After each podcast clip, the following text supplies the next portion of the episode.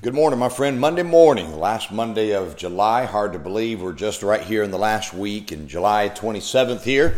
I hope you're doing wonderful. Hope you had a great day yesterday in church. And um, Lord, certainly blessed here at Maranatha Baptist Church. It's always exciting to see what God's doing. Even in the midst of COVID, God can still do a mighty work. I'm very confident of that.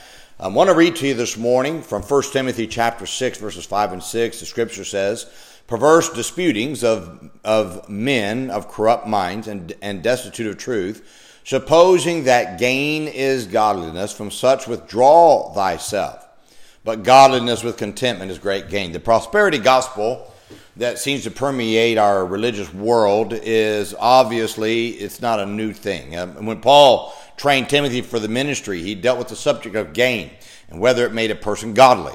Um, the false prosperity gospel preachers often in our day seem to make it sound as if gain will come if you're close if you're close to God. Now, what these false preachers tend to leave out in their dialogue is that many in the scriptures were destitute. In fact, scriptures teach that the Savior didn't even have his own place to where to lay his head.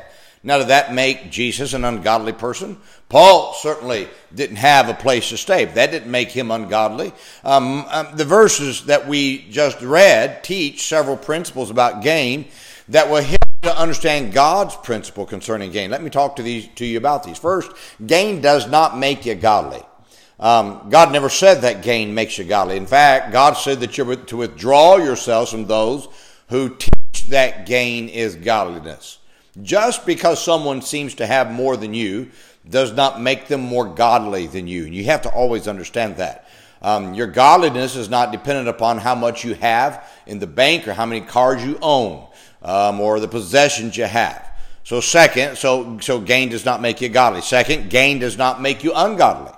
Just like gain does not make you godly, it, it does not make you ungodly. God never said that gain was ungodly. He, he simply taught that gain without contentment is ungodly. Just because someone has been blessed does not make them an ungodly person.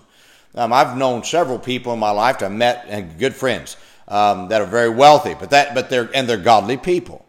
I've experienced. I, have known people who have who've who've had very little godly people, but I've I've also met people who have little and um, are ungodly people, and people who have a lot of money and are ungodly people. So, gain in itself does not make a person godly or ungodly.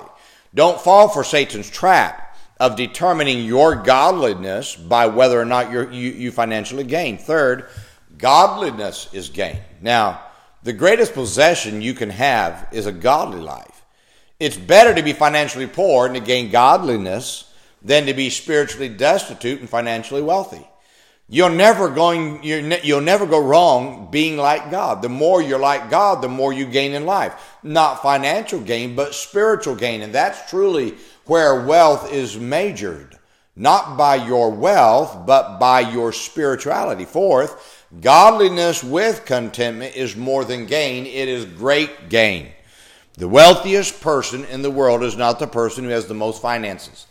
But the wealthiest person in the world is the person who has all that they want while they live for God. Now, my friend, it's not what you have that makes you wealthy, but being content to walk with God is the greatest, greatest gain you can acquire. Fifth, it is being godly with contentment that brings gain.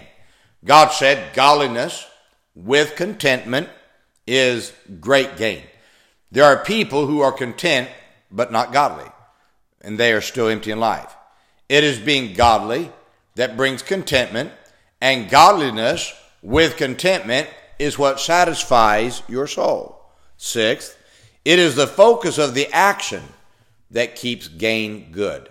The key to these verses is that godliness is an action. In other words, doing what God would do is godliness. The only reason you are not content is because you're trying to find contentment through possessions and money instead of through Christ like actions.